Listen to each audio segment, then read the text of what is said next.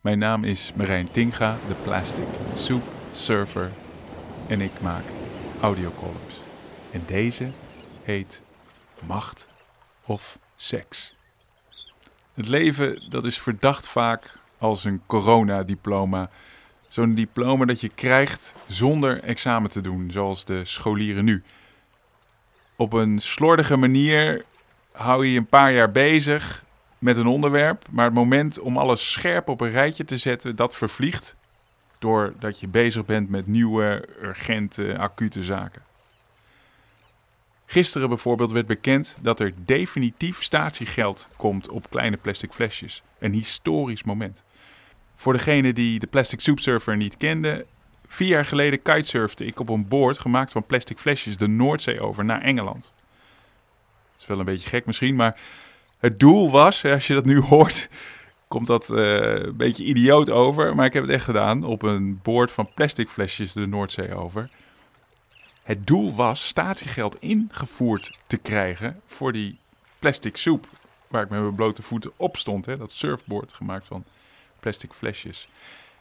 Nu, vier jaar later, voelt die politieke beslissing als een collectief coronadiploma. Voor al die mensen die voor en achter de schermen hebben meegewerkt om statiegeld voor elkaar te krijgen. Wat nu vanzelfsprekend lijkt, was vijf jaar geleden absoluut niet vanzelfsprekend. Nu vinden we allemaal dat het besluit niet ver genoeg gaat. En natuurlijk, ik vind het ook jammer dat blikjes niet zijn meegenomen. Maar bedenk ook dat in de zomer van 2015 statiegeld bijna als geheel was afgeschaft in Nederland. We komen van heel ver weg. De dag voor de bekendmaking was ik op bezoek bij een andere statiegeld eenpitter, de zwerfafvalraper Dirk Zwerfeneter Groot. En hij werd geïnterviewd door de NOS. Misschien heb je het zelfs nog wel gezien op het nieuws.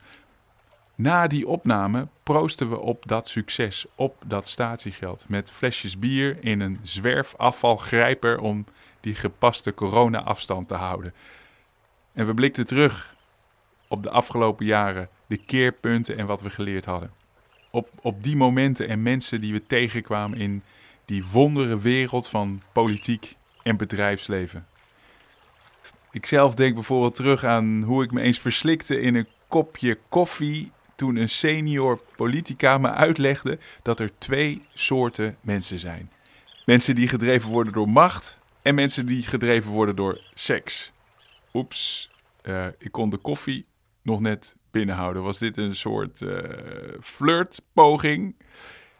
Ik probeerde het onderwerp snel te veranderen door in te brengen dat geld toch ook vaak een drijfveer is. Maar nee, dat viel volgens haar dus onder seks. Met geld koop je status. En seks is de praktische uitwerking van status.